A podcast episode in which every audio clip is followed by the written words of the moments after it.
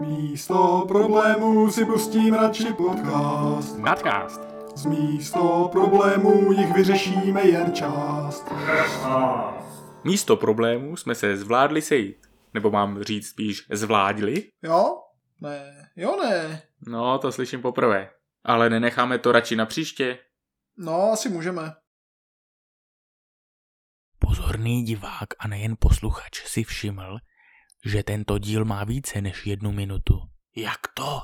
Ale zase je pravda, když už jsme se dokázali sejít, tak bychom toho mohli dokázat mnohem víc. No to se nám ten podcast docela rozjíždí. Nechceme něco říct našim posluchačům? Rozhodně. Té, kolik nejvýše koní lze umístit do boxovací arény. Počkej, počkej. Tak jak ses k tomu dostal? To si budeme muset ještě trošku vysvětlit, ale jak už jsem naznačil v úvodu, dneska toho dokážeme spoustu, nebo teda aspoň konkrétně. Dvě věci? Ano, Dobrý. Ale počkej, o důkazech jsme se už bavili. to je pravda. Bylo to v díle číslo 2, ale to byl spíš takový lehký úvod, abychom si ujasnili, co to vlastně důkaz je. Naopak dneska si ukážeme nějaké paralely důkazů s běžným životem a taky se těm důkazům podíváme více na zoubek, i přesto, že někteří z těch zmíněných konňů by potenciálně mohli být darovaní. Výborně, tak směle do toho.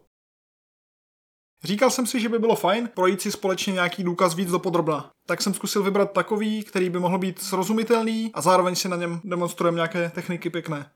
Takže to nebude něco extra abstraktního. Snad ne.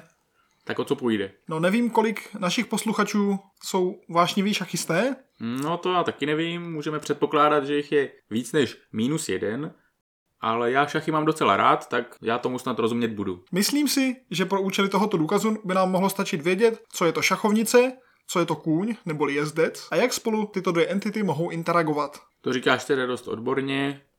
Šachovnici máme tedy políčka 8x8, Černá a bílá? no a jezdec neboli kůň, tak ten skáče po šachovnici do Lka, tedy podle toho, jak kdo chce, jestli nejdřív ukročí a pak jde dva, dvě políčka dopředu, nebo naopak tady nezáleží na pořadí. Elko má vždy tvar 1x2 nebo 2x1, tak je libo. Mhm. Samozřejmě by bylo ideální pracovat s, s tou šachovnicí nějak vizuálně, no ale s tím vám asi nepomůžeme, jak jste uhodli.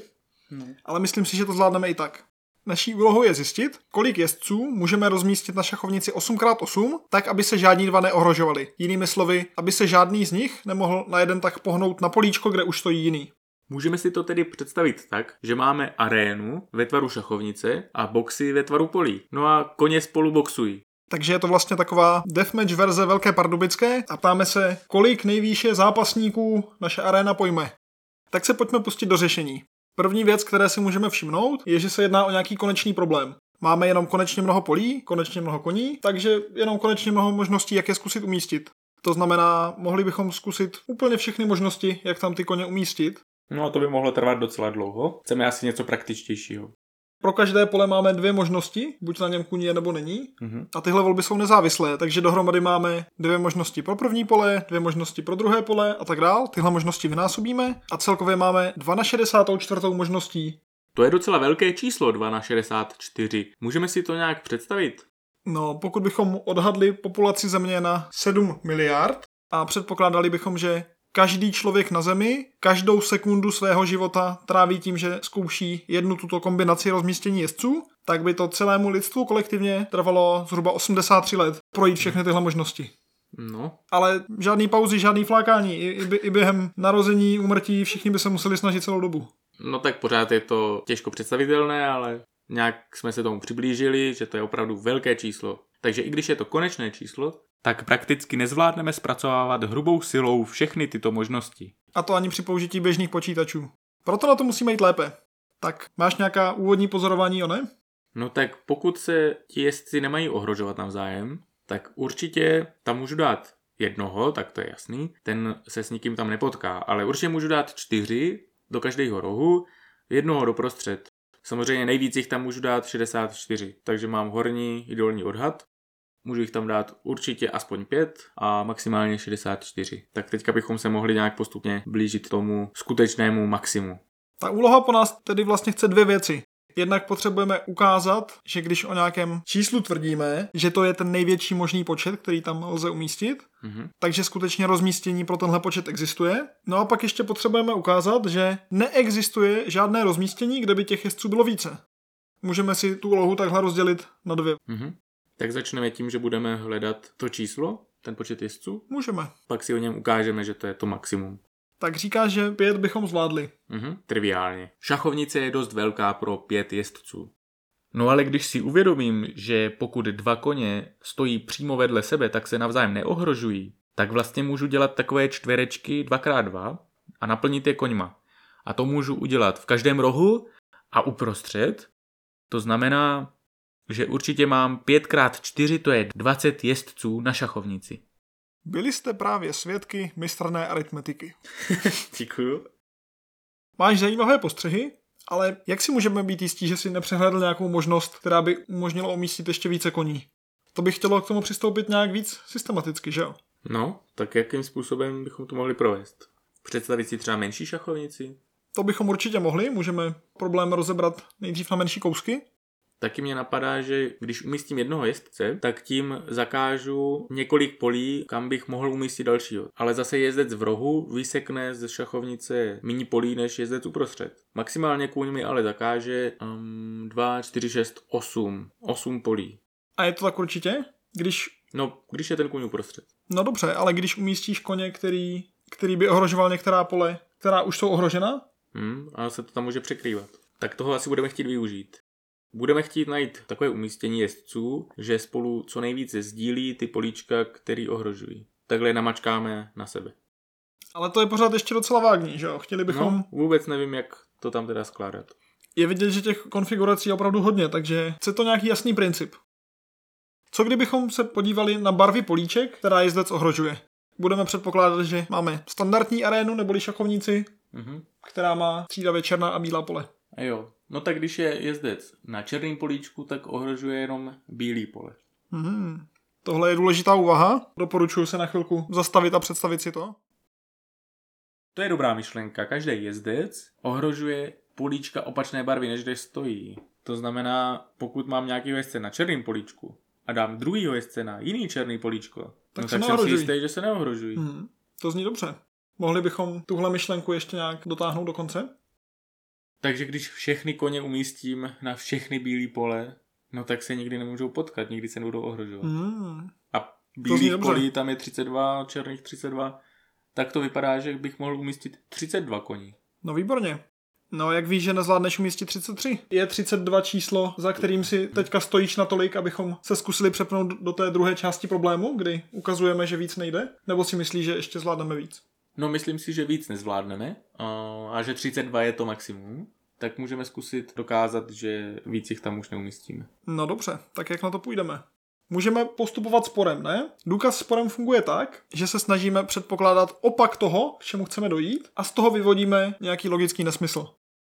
Takže v našem případě my bychom chtěli ukázat, že více než 32 koní nelze umístit. No tak opak je, že umíme rozmístit 33 koní. Samozřejmě to může znamenat, že jich umíme rozmístit i více, ale Bude nám stačit těch 33 a chceme tedy pracovat v šachovnici, kde je 33 koní, kteří se vzájemně neohrožují. A chceme dojít k nějakému nesmyslu. tady je důležité si uvědomit, že chceme dojít k nesmyslu pro úplně jakékoliv rozložení těchto 33 jezdců, Mhm. když se neohrožují. A co by pro nás mohl být ten nesmysl? No, že někteří dva z těch 33 jezdců se ohrožují. Protože jsme Jo. předpokládali, že se neohrožují. Ano. Takže když to zjednodušíme, teď bychom tedy chtěli ukázat, že když na šachovnici umístíme 33 koní, libovolně, ale samozřejmě každého na jiné políčko, no takže se nutně budou někteří dva ohrožovat. Pokud se nám tohle podaří, tak víme, že jich tam jde umístit nejvýše 32, aby se neohrožovali. No ale jak umístit 32, to už víme. Prostě si vybereme všechna políčka jedné barvy. Mhm. takže tím budeme hotovi. Ale samozřejmě tohle by se nám nemuselo podařit, tohle je jenom nějaký typ, který máme. A to je docela časté, když pracujeme na nějakém důkazu, tak vlastně nevíme, která z těch dílčích tvrzení, která potřebujeme, jsou pravdivá. Tak je potřeba si s tím hrát a zkoušet to. Tak máme těch 33 koní na šachovnici. Ale důležité je, že jsou rozmístěni úplně libovolně. Kdybychom si vybrali jedno konkrétní rozmístění Mhm. a o něm ukázali, že nefunguje, tak nám to ještě nic neříká. To neznamená, že by nemohlo existovat nějaké jiné lepší rozmístění o stejném počtu. No tak co teď? No teď to vyřeš. Dobře, mám libovolně umístěné koně na šachovnici, je jich 33. Takže obsazují víc než polovinu polí na té Mhm. šachovnici. To bude asi důležité pozorování. ale zatím nevím, k čemu směřuju. Potřebuju ukázat, že dva koně se ohrožují. Je to tak? No já nevím jak. No tak se ale musíš snažit, to nemůžeme jen takhle rychle prozradit. Eh, Tak posluchači se snaží jistě se mnou, nebo jenom trpělivě čekají, až se dozví to řešení. No tak zase bychom asi chtěli najít nějakou myšlenku, která bude společná pro úplně všechno rozmístění těch jezdců, ne? Předtím jsme měli pozorování, že jezdci ohrožují pouze políčka opačné barvy. To byl takový invariant, jak tomu říkají matematici. Něco, co se nemění bez ohledu na ty vnější okolnosti. Ať už ten kůň stojí kdekoliv, tak tohle je vždycky pravda. Tak možná bychom chtěli zase něco trošku podobného. Není třeba nějaký princip, který se dá uplatnit v situacích, kdy je nějakých objektů mnoho a nějakých jiných méně? No, napadá mě jeden, zkusím ho vysvětlit na tomhle příkladu. Dneska se rozhodneš, že si chceš poslechnout všechny díly podcastu, ale máš na to jen čtyři dny. No jo, ale dílů našeho podcastu je pět a budou ještě přibývat. No, tak to znamená, že některý den si budu muset pustit aspoň dva díly. Počkej, jak to? No, co kdybych zvládl poslechnout si pět dílů ve čtyřech dnech a nemusel mít aspoň dva díly v jeden den? To by znamenalo, že maximálně si v jeden den poslechnu jeden díl. No ale ve čtyřech dnech si můžu poslechnout tímto způsobem maximálně čtyři díly. Aha, tak takhle to je. Takže ten pátý díl bude v některém dní ten druhý. Samozřejmě říkám aspoň dva díly, mohl jsem si jede, v jeden den poslechnout všech pět dílů, ale to stále splňuje to, že v některý den si poslechnu aspoň dva díly. Čili bez ohledu na to, který den si jich pustíš kolik, tak tohle tvrzení, co jsi řekl, v jeden den si pustíš aspoň dva, tak bude určitě platné. Jo. Čili je to zase nějaký takový invariant. Má tenhle fenomén nějaké jméno? S tímto principem přišel Johann Peter Gustav Lejeune Dirichlet. Počkej, tak se rozhodni, který z nich? To je jeden člověk. Dirichlet. No, všichni tady tomu říkáme Dirichletův princip, ale ve světě je to známější asi jako e, princip holubníku. Pigeonhole principle. Tak hlavně, že v tom nemáme holubník. Tak jak nyní teďka použijeme tady tento princip? To je skvělá otázka, odpovíš nám na ní? Ano, samozřejmě. Máme více než polovinu políček na šachovnici obsazenou jezdcema. To je tedy pořádný deathmatch. No ale to znamená, když tam mám 32 bílých polí, 32 černých polí a 33 jezdců, no tak určitě jsou nějací dva jezdci na opačné barvě. Ale to možná není to, co teď potřebuju. Hm. Vláďo, pomož mi. Teďka si vlastně řekl něco, co je určitě pravda. A nezáleží to vůbec na tom postavení těch 33 jezdců. Jo. No ale je otázka, jestli budeme schopni tenhle fakt využít v tom důkazu. To je potřeba si uvědomit. Často můžeme předkládat fakta, která jsou správná, ale třeba nás zrovna nevedou tam, kam potřebujeme.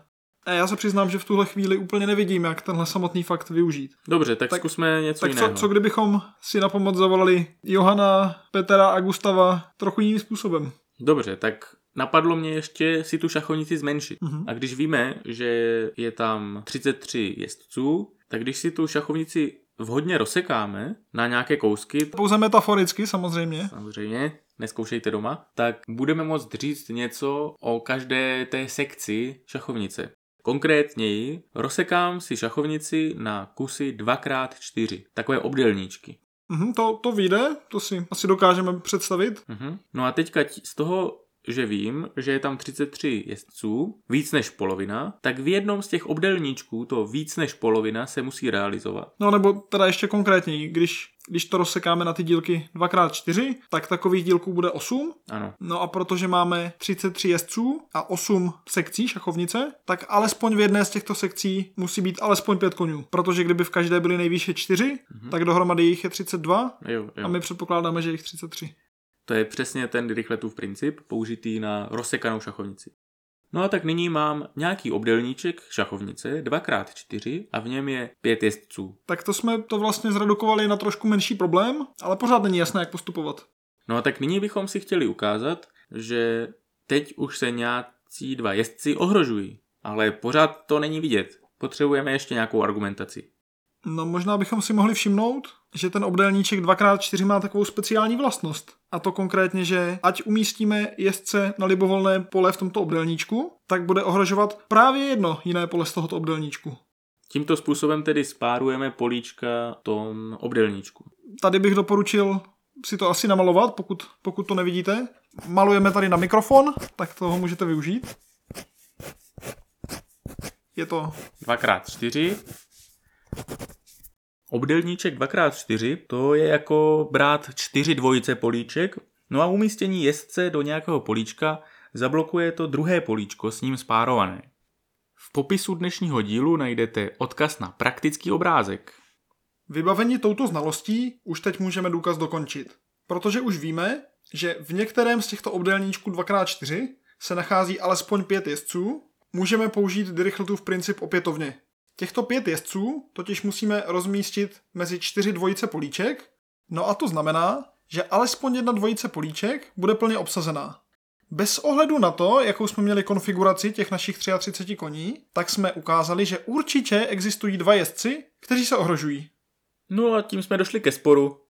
Tak si to pojďme zrekapitulovat, co jsme vlastně dokázali. Dokázali jsme, že maximální počet jezdců, které můžeme umístit na šachovnici tak, aby se neohrožovali, je 32. Protože to zvládneme, dáme je všechny na stejnou barvu a ukázali jsme, že kdybychom chtěli umístit ještě jednoho, tak už dojdeme k problému, dojde k nějakému ohrožení a to jsme si ukázali tím Dirichletovým principem. Byla to jízda. Ale uvědomme si, ten Dirichletův princip jsme použili na dvakrát. Nejdřív na rozsekání té šachovnice a pak na tom malém kousku. Takže tady vlastně vidíme, že když máme nějakou užitečnou myšlenku, tak ji můžeme aplikovat na více úrovních, klidně v rámci toho stejného kontextu. Tak to je hustý. Tak teď bychom si mohli dát chvilku ticha, abychom vstřebali krásu tohoto důkazu. Mhm. Můžeme chvíli rozjímat. Jestli máte nějaké otázky, tak se nás klidně ptejte mezi tím. Mhm. My zkusíme odpovědět. A žádné dotazy ale nepřišly, tak eh, pokud byste se ještě rozmysleli později, tak nám je můžete napsat na náš mail místo problému zavináč gmail.com. Ale pojďme se zamyslet, co bychom si z téhle úlohy mohli odnést do života. Napadá mě, že ten můj první přístup byl takový zaměřený na první detaily, na první myšlenku, umístěval jsem do rohu a doprostřed s takovou jistotou, že se neohrožují, ale nepostihovalo to nějaký, nějakou obecnou myšlenku, která platí na celou šachovnici. Vlastně si upřednostnil nějaký lokální pohled před tím globálním, by se dalo říct. No a to je právě to, co můžeme ve svých životech používat. Občas jsou nějaké situace hodně složité, ať už je třeba o práci v týmu, nebo si rozděláme nějaký projekt. No a ta složitost nám zamezuje dobře rozmýšlet všechny detaily. No ale někdy nemusí být tak podstatný ty detaily zkoumat. Někdy stačí postihnout nějaký obecně platný princip v celém tom systému, v celé té situaci. No a když správně vypozorujeme nějaký neměný princip, Což tady v tomhle případě bylo třeba to, že každý jezdec ohrožuje jenom políčka jiné barvy, dostaneme takový dobrý vhled do té situace a zvládneme se jistě lépe rozhodnout, lépe postupovat v projektu. A mě k tomuhle skoro napadá, že čím komplexnější je ten systém, ve kterém se pohybujeme, tak tím užitečnější může být odhlédnout od těch detailů a více soustředit na ten princip. Typicky, když budeme mít nějaký živý organismus, jako je naše tělo, nebo ekosystém naší planety, anebo prostě nějaký systém, který hodně závisí na chování lidí, jako je třeba světová ekonomika, tak ve všech těchto případech můžou být ty detaily opravdu hodně složité a může být hodně těžké se v nich vyznat. A když se o to budeme snažit, tak můžeme zapomenout na ty principy, které jsou často to skutečně důležité. Ale to samozřejmě neznamená, že bychom detaily měli vždycky ignorovat. Jenom je možná dobré si někdy uvědomit, na které úrovni se zrovna pohybujeme a co je v té naší situaci to skutečně důležité. Nyní si předvedeme důkazovou techniku, které se říká nekonstruktivní důkaz. No a jak si ji můžeme předvést, když to bude nekonstruktivní? No asi bychom chtěli nějaké vhodné tvrzení, a to dokážeme, a to nekonstruktivním způsobem. Myslím si, že to je dost zajímavé. Tak pojďme zkusit tu diskuzi udělat trošku konstruktivní. Dobře, tak eh, odpíchneme se od toho tvrzení. Zlí jazykové tvrdí, že to, co nyní bude následovat, by se dalo považovat za tvrdou matematiku. Ale nebojte, vůbec nebude vadit, když neporozumíte detailům tohoto důkazu. Místo toho se ale snažte soustředit na tu logickou strukturu, jak ten důkaz vedeme. Ta je tady totiž poměrně zajímavá a bude se nám ještě hodit. Jde o to rozhodnout, jestli existují dvě čísla, označme je A a B, která jsou iracionální, taková, že A na B je racionální. Wow! No počkej, tak měli bychom si trošku vysvětlit. Iracionální, tedy že nelze vyjádřit jako podíl dvou celých čísel. Nebo jako zlomek. Jo, zlomek. Co ještě potřebujeme vědět? Umocnění asi známe. A na B. 2 na 64, to je umocnění. No hlavně bych ještě dodal k těm iracionálním číslům, že často je velice těžké o nich dokázat, že jsou iracionální. Ale třeba odmocnina ze dvou, ta má docela jednoduchý důkaz, že je iracionální. Chceme se tady tím zdržovat, nebo to Ne. Fajn. Budeme hlasovat? Všichni pro, zvednou ruku? Ne, dobrý, Nikoho nevidím? Dobrý, dobrý, dobrý. takže jsme řekli, že některá čísla, jejich iracionalitu je těžké dokázat. Dobře, takže odmocnina ze dvou je iracionální číslo, například. Dobře, tak když víme, že odmocnina ze dvou je iracionální, co umíme říct o číslu odmocnina ze dvou na odmocninu ze dvou? No s jistotou umíme říct jenom jedno. Nevíme. Nevíme, jestli to je racionální nebo iracionální. No ale můžeme teda vůbec pokračovat, když ani takovouhle jednoduchou věc neumíme rozhodnout? No a v tom je právě ten trik nekonstruktivního důkazu. My budeme pracovat stejně tady s tímhle číslem a uvažujeme, pokud je toto číslo racionální, no tak máme splněno. Našli jsme dvě čísla, odmocnina ze dvou, odmocnina ze dvou, jejich umocnění dá racionální číslo. Takže odpověď by byla kladná. Ale to, ale to je jenom jeden případ. No a tak ten druhý případ je, že toto umocnění nám dá iracionální číslo. No ale tak potom ještě pořád neznáme odpověď na tu otázku, že jo? Dobře, tak máme ten předpoklad, že odmocnina ze dvou na odmocnina ze dvou je iracionální. No ale teď, když k tomu přihodíme to iracionální číslo odmocnina ze dvou a umocníme to celé dohromady, Počkej, počkej, to možná trošku rozveď víc, ať je vidět, Dobře. co děláš. Vezmu jedno číslo, to Ačko, tentokrát bude odmocnina ze dvou na odmocnina ze dvou. Což už teďka předpokládáme, že je iracionální. Protože Tak. kdyby ne, tak už známe odpověď na tu otázku. No a B, číslo B je odmocnina ze dvou. No a dělám operaci A na B. Takže máš odmocninu ze dvou na odmocninu ze dvou. A to celé na odmocnina ze dvou. Ty máš asi hodně rád odmocninu ze dvou, viď? Vidu. Výsledek tady toho umocnění zvládneme spočítat? No mohli bychom využít to, jak funguje aritmetika exponentů. Zkusme třeba vzít 2 na druhou a to celé na třetí. To je vlastně součin tří kopií čísla dvě na druhou. No ale když násobíme ta čísla, tak ty exponenty se sčítají. Takže je to vlastně 2 na 2 plus 2 plus 2, neboli 2 na... 3 krát 2. Je to tak? Výborně, takže ty exponenty se násobí. To můžeme využít i v případě těch iracionálních čísel. Přesně tak, takže mám odmocninu ze dvou na odmocninu ze dvou a to celé na odmocninu ze dvou. No a ty exponenty tam jsou odmocnina ze dvou krát odmocnina ze dvou. Takže to je vlastně odmocnina ze dvou na součin těch dvou odmocnin, no ale ta odmocnina má vlastnost, nebo tak je dokonce definovaná, že její druhá mocnina je dvojka. Takže celý ten výraz se rovná, Odmocnina ze dvou na druhou. a to už jsme taky někde viděli. No odmocnina ze dvou na druhou, no to je dva. No a dva je docela dost racionální číslo, že? To můžeme napsat jako 2 lomeno 1, Mhm. což je zlomek. Výborně. Takže jsme našli dvě iracionální čísla, A a B, A rovno odmocnina ze dvou na odmocninu ze dvou, B rovno odmocnina ze dvou, že jejich umocnění nám dá racionální číslo. Ale to za předpokladu, že to Ačko v tomhle případě bylo iracionální.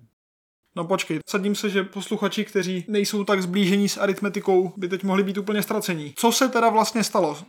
Pojďme se na to podívat teda z jiného úhlu. Cílem bylo rozhodnout, Mhm. zda existují dvě čísla s nějakou vlastností. Ano. A my jsme ukázali, že o konkrétní dvojici čísel sice neumíme rozhodnout, jestli tu vlastnost splní, ale i tak si můžeme na ten celkový problém odpovědět kladně. V tom je vlastně ta nekonstruktivita. My nedáme žádný konkrétní příklad dvojice čísel, která splňují tu vlastnost, ale ukážeme, že bez ohledu na to, která z možných variant platí, taková dvojice čísel určitě bude existovat. Je to jako dokázat, že existuje zlatý banán, aniž bych vám ho ukázal nebo dal jakýkoliv návod, jak ho najít. I tak ale uvidíme, že tento přístup může být v životě velice užitečný. Hm, To je docela zajímavý. To bych chtělo taky teď chvíli rozjímat, trošku to strávit. No v obou těch případech jsme na začátku vlastně nevěděli, co přesně se snažíme dokázat. No počkat, tak v té první úvaze jsme dokazovali, že nelze umístit víc než 32 koní. No ale úplně na začátku jsme ještě nevěděli, jaký bude ten počet. To číslo Aha, 32, no. tak Jo. to se objevilo až v průběhu. Jo, rozumím. Tomu jsme museli nějak dospět. A stejně tak u té druhé úlohy jsme nevěděli, zda budeme dokazovat, že ta čísla existují nebo ne. Protože tam bylo rozhodněte. Když máme takovýhle typ úlohy, tak ne vždycky nám to půjde tak snadno, jak jsme viděli. ale často budeme muset přemýšlet z obou těch stran. Máme o něčem rozhodnout? No a my skutečně nevíme, jestli to platí nebo ne. Tak můžeme chvilku zaujmout ten postoj, že by to teda mohlo platit a budeme se snažit ukázat proč? No a nebo se budeme naopak snažit ukázat, že to nemůže platit. To můžeme udělat třeba nalezením nějakého vhodného protipříkladu. To bývá často takový vědecký přístup, protože lidé přichází s mnoha domněnkama, hypotézama a dokazovat, že platí, bývá obtížné, ale právě to vyvracení bývá jednodušší. Najít nějaký protipříklad, spochybnit to tvrzení. A to je právě v jádru té vědecké metody. To je otázka, jestli to musí být jednodušší. Já bych s tím asi úplně nesouhlasil. Přijde mi, že když máš něco, nějakou hypotézu, která vypadá hodně obstojně, tak právě to nalezení toho protipříkladu, to může být to těžký a to je to, co posune tu vědu dál. To můžeme vidět třeba ve fyzice, když máme nějaký aktuální model našeho světa, ve kterém se pohybujeme, tak většina těch eh, jevů, které pozorujeme, tak sedí do tohoto modelu. Ale když chceme posunout tu fyziku někam ještě dál, tak právě může být užitečné ptát se, které z těch skutečností, které pozorujeme, nápak tomu modelu neodpovídají. A například tímhle způsobem v podstatě vznikla kvantová fyzika. Většina jevů, které pozorujeme, se dá vysvětlit v tom klasickém modelu. Ale když půjdeme na úroveň nějakých hodně malých částic, tak už tato vysvětlení nebudou úplně uspokojivá. A to nás vede k tomu rozšířit ten model, o tu kvantovou fyziku. Kdybychom jenom chtěli potvrzovat to, co si myslíme, že je pravda, tak vlastně nikdy nebudeme mít tu jistotu. A to si myslím, že je takový základ toho kritického myšlení ve své podstatě. V reálném životě většinou nejsme schopní něco dokázat, tak jako tady v matematice. Nemůžeme si být úplně jistí, ale můžeme se snažit co nejvíc přiblížit té pravdě samozřejmě někdy ani není vůbec jasné, co ta pravda je, že jo. Můžou to být jenom různé pohledy na stejnou věc. Ale pokud se obklopíme lidmi a zdroji, které nás budou utvrzovat v tom, že ten náš pohled je ten správný, tak si možná vytváříme takové slepé místo a nebudeme schopni vidět, že tam jsou nějaké problémy. Ale pokud naopak k tomu přistoupíme tak, že se budeme snažit vidět nějaké problémy v tom našem přístupu, hledat to, kde to nefunguje, tak eh, nám to možná umožní uvidět, že jsme se třeba spletli. A v tomhle můžou být hodně přínosné diskuze mezi lidmi, kteří třeba mají na něco jiný názor. Pokud se jenom zatvrdíme a budeme se snažit jeden druhého zhazovat a stát si jenom za tím svým, tak pravděpodobně se ty názory naše nějak neposunou, že jo? A ta diskuze nebude úplně přínosná. Všechno zkoumejte, všechno spochybňujte, i svoje vlastní konspirační teorie. A klidně můžete začít tím, že spochybníte tenhle přístup, který jsme si právě nadhodili. V každém případě jsme obklopeni mnoha informacema a někdy jsou tak protichůdny, že se na to třeba chceme i vykašlat, ale nemusíme to tak zahazovat, nemusíme spadat do takové apatie, ale... Můžeme si uvědomit, že jenom proto, že nevíme, které ze dvou protichůdných tvrzení je skutečně pravdivé, tak to ještě neznamená, že se nezvládneme rozhodnout lépe než náhodně. Tady je taková pěkná paralela s tím příkladem, který jsme si ukázali, protože tam jsme také nevěděli, která ze dvou alternativ platí ale stejně jsme vyvodili nějaký závěr. No a to je v životě docela časté. Máme nějaké kontroverzní téma, máme třeba nějaké dva znepřátelené tábory a teď teda nevíme, komu vlastně věřit. Tak si ale můžeme říct, no bez ohledu na to, jestli pravdu mají tihle nebo tihle, nebo je to někde uprostřed, což bude asi nejčastěji, můžeme se chovat tak, abychom minimalizovali nějaká rizika ve všech těchto těch případech. Možná takový aktuální příklad je nošení roušek. Teď už o nich víme docela hodně, ale úplně na začátku, kdy se diskutovalo, zda je nosit nebo ne, tak byly nějaké názory, hrozně moc to pomáhá, snižuje to pravděpodobnost, že chytíte covid, a byly názory, no to skoro vůbec nepomáhá. A samozřejmě je ideální, když máme nějaké kvalitní vědecké studie, které mohou ten názor podpořit, no ale může se stát, že je málo času a potřebujeme se rozhodnout hned, No a nebo i ty studie můžou být protichudné, že jo? Dneska, když si vyberete nějaké stanovisko v nějaké kontroverzní otázce, tak je pravděpodobné, že pro to stanovisko existují studie, které ho podpoří. Ale záleží samozřejmě na tom, jak jsou ty studie kvalitní, na jak velkém vzorku jsou provedené a tak dále. O tom zase možná někdy jindy. No ale v každém případě, tady u těch roušek, tak můžeme zvážit alternativu. Buď ji budeme nosit, nebo nebudeme. No ale bez ohledu na to, jestli nám to nějak pomáhá nebo ne, tak ta cena za to, že ji budeme nosit, je relativně nízká. Možná to bude občas trošku nepříjemné, ale pro většinu populace to není velká zátěž. Ale ten potenciální přínos je obrovský. Takže i když ještě jsme neuměli rozhodnout, jestli to skutečně pomáhá, tak dávalo velký smysl ji prostě nosit. A myslím si, že tenhle styl uvažování můžeme aplikovat na opravdu hodně věcí, protože těch kontroverzních témat nebo prostě témat, kde jsou nám předkládány protichůdné názory, tak je v dnešní globalizované době opravdu hodně. Třeba ohledně cvičení, stravování, životního stylu a mnoho dalších.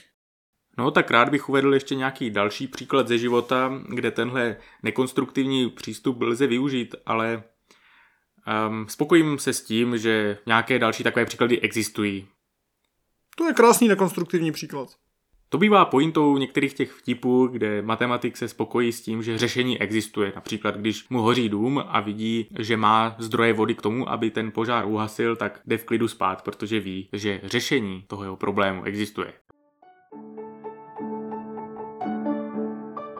V tomto díle jsme se zabývali důkazy z trochu jiného pohledu, trochu jiným způsobem. Přitom jsme narazili na docela užitečné principy, například odhlédnutí od detailů, odmítnutí toho lokálního pohledu.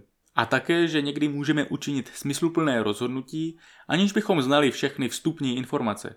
Pokud vás napadají další situace z reálného života, kde byste tyto principy mohli uplatnit, budeme moc rádi, když nám je zkusíte napsat. Každopádně doufáme, že z důkazů ještě nejste úplně vyčerpaní, protože my toto téma za vyčerpané rozhodně ještě nepovažujeme. Někdy v budoucnu bychom rádi proskoumali další aspekty tohoto tématu. Tak díky moc za poslech, mějte krásný den a budeme se těšit zase příště.